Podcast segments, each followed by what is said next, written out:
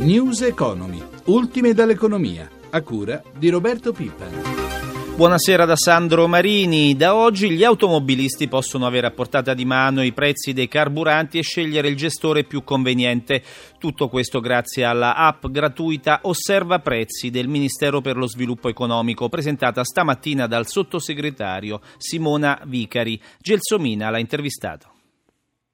È la prima app che il Ministero mette in campo per avvicinare sempre di più la pubblica amministrazione ai cittadini, in questo caso ai consumatori. È un'applicazione eh, di ciò che abbiamo sempre sostenuto e detto sulla digitalizzazione della pubblica amministrazione che se fosse attuata in tutti i settori ci sarebbe un risparmio di tempo e di denaro notevolissimo e nella sostanza ogni cittadino, ogni consumatore può in qualunque parte d'Italia si trova sapere o vicino casa o nel percorso di strada che deve fare qual è il distributore di carburanti che ha dei prezzi più bassi rispetto agli acquisti che lui deve fare. Quindi è un vantaggio per i consumatori ma anche per i gestori. I gestori certamente sì perché offriamo al consumatore con un solo clic tutte le informazioni possibili possibili quindi anche il gestore viene promosso dalla pubblica amministrazione. In più eh, non soltanto il consumatore ha questa informazione ma in una logica di competitività e di concorrenza tutti sono tenuti a dare questo tipo di informazioni altrimenti insomma, si è lasciati fuori dal sistema per cui adeguarsi a una qualità di servizio uniforme in tutta Italia è un vantaggio anche per gli impianti. Però intanto il prezzo dei carburanti continua ad aumentare. Il nostro tentativo è stato quello che attraverso i ghost, attraverso le pompe bianche, attraverso l'implementazione dei self e attraverso la comunicazione di questi dati eh, si possa attuare una logica di concorrenza e anche di qualità. Molto si sta puntando anche sui biocarburanti, su prodotti alternativi. Il problema del maggior costo è un problema che l'Italia potrà superare soltanto in un rapporto più equo con l'Europa. L'intervista era di Gelsomina Testa. 12, 12.000 allevatori e agricoltori della Coldiretti a Milano per manifestare contro le frodi alimentari e in difesa del Made in Italy a meno di un anno dall'Expo. Sentiamo Andrea Silla. È stata la giornata della denuncia, la giornata del basta alle truffe alimentari che finiscono sulle tavole degli italiani.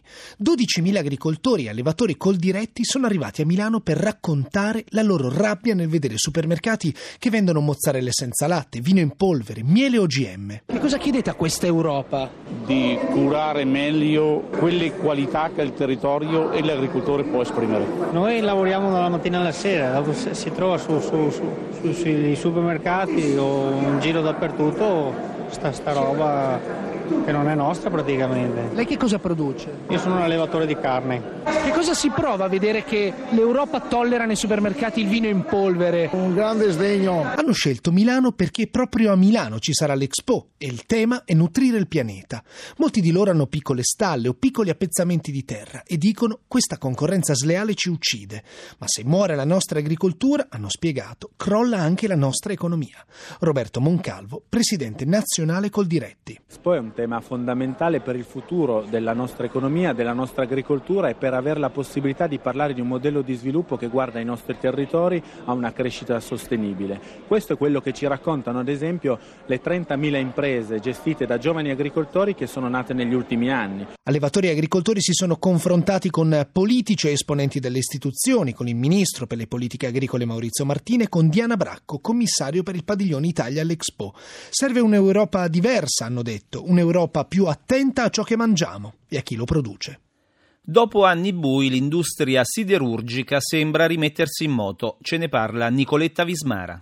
Io ritengo che oggi Brescia, la Lombardia diciamo il nord Italia abbia oggi delle professionalità che difficilmente le puoi trovare nel resto del mondo. La forza della nostra industria e grazie proprio alla presenza della Lombardia e delle altre regioni del nord sono logisticamente meglio piazzate per servire i mercati esteri che sono più promettenti. Giuseppe Pasini e Antonio Marcegaglia, due imprenditori della Lombardia che produce da solo un terzo di tutto l'acciaio italiano, spiegano perché la siderurgia tiene botta.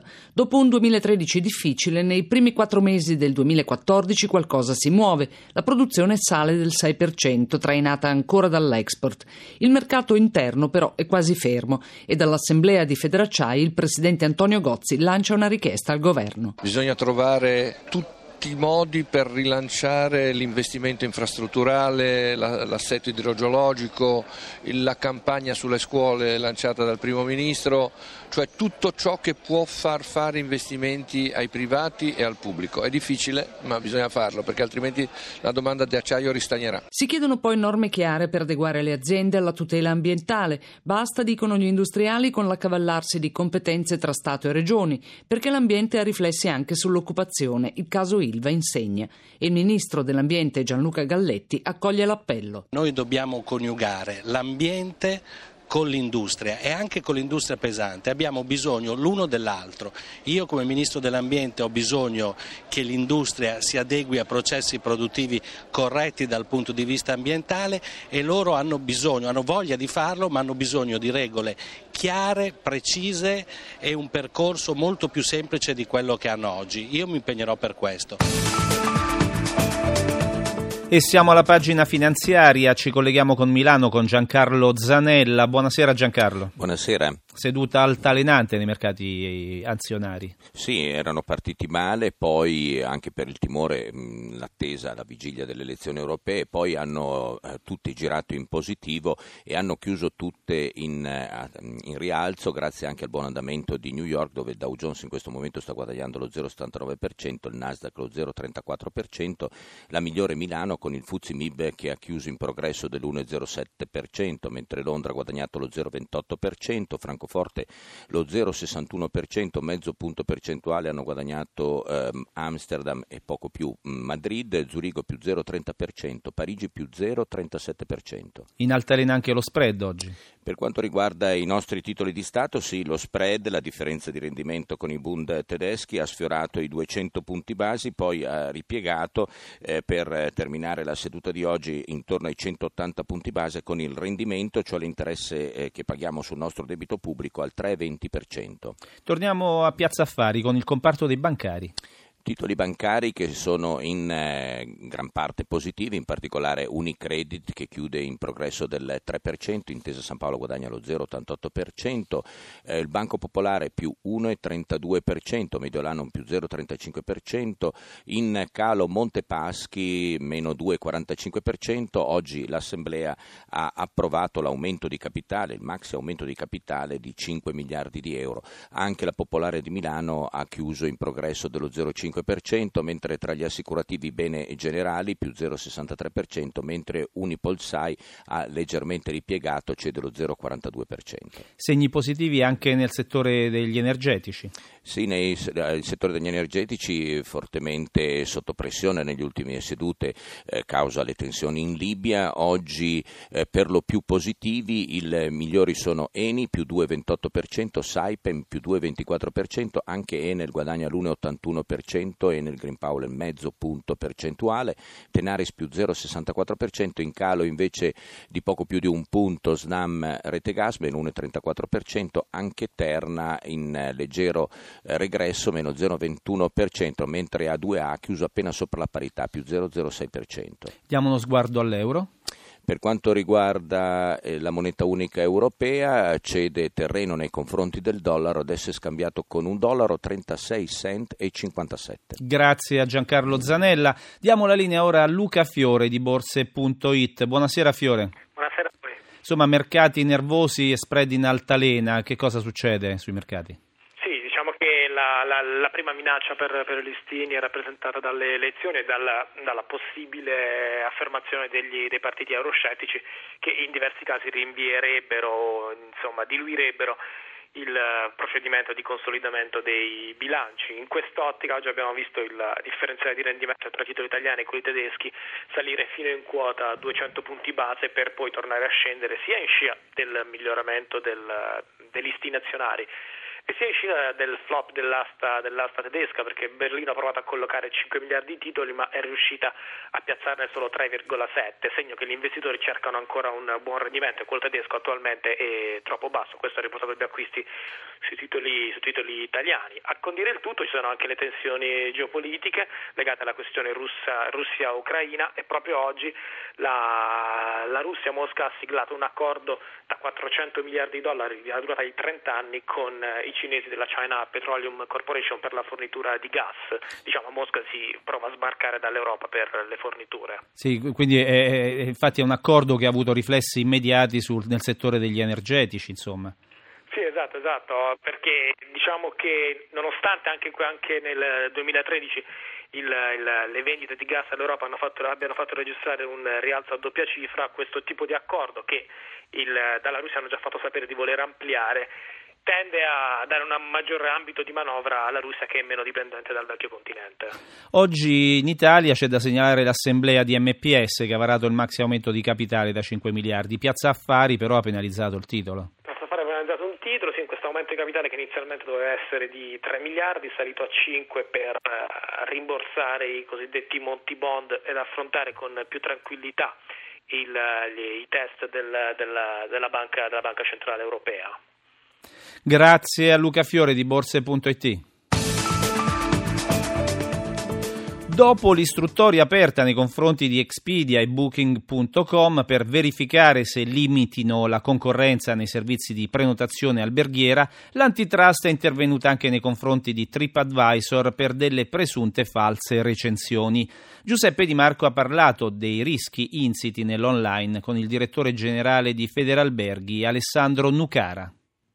L'online è la nuova frontiera e offre grandi opportunità ai consumatori e alle imprese, quindi non va demonizzato, è uno strumento però che va usato con giudizio. E per questo motivo noi apprezziamo molto l'intervento dell'antitrust che scende in un campo in cui purtroppo ultimamente si erano verificati degli episodi sempre più frequenti di mancato rispetto delle regole e confidiamo che l'azione dell'antitrust consenta presto di riportare il mercato a un ordinato funzionamento, tanto per quel che riguarda il fenomeno delle false recensioni, quanto per quel che riguarda la libertà di concorrenza fra le imprese. Ecco, per quanto riguarda le false recensioni, voi avete chiesto che vengano pubblicate sui siti soltanto i commenti di persone ben identificate, così? Assolutamente sì, la libertà di espressione è un pilastro della nostra Costituzione, quindi noi vogliamo che i consumatori possano esprimere il proprio giudizio, chiediamo ai consumatori di esprimere il proprio giudizio perché aiutano le imprese a organizzare meglio il servizio. Però quando qualcuno esprime un giudizio se ne deve assumere la paternità e la responsabilità. Dobbiamo impedire che i professionisti delle recensioni fasulle continuino a inquinare il mercato, creando danni sia alle imprese che ai consumatori, che hanno diritto a ricevere informazioni veritiere. Ecco, invece per quanto riguarda le società che avrebbero ostacolato la possibilità di trovare offerte migliori, prezzi più bassi, questo è un tipo di attività che va contro gli interessi dei consumatori, ma anche de- degli albergatori? Assolutamente sì. Le commissioni che gli albergatori pagano ai grandi portali di prenotazione arrivano facilmente al 30% del prezzo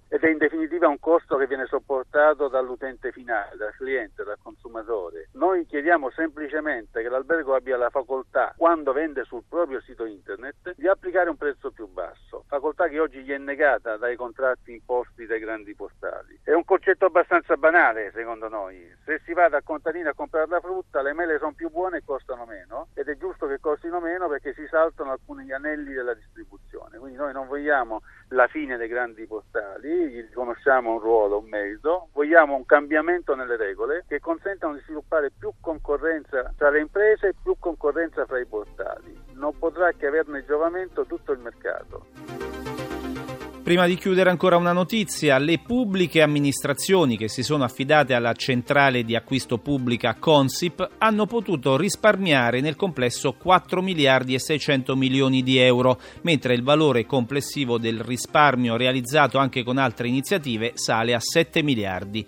Sono i dati Consip che oggi ha chiuso il bilancio versando allo Stato un utile di 2 milioni destinato a riserva dal Ministero dell'Economia. E per oggi è tutto, News Economy termina qui, assistenza al programma Cristiana Affaitati, in regia Ezio Bordoni. Da Sandro Marini grazie per l'ascolto e appuntamento a domani alla stessa ora. La linea torna a Baobab.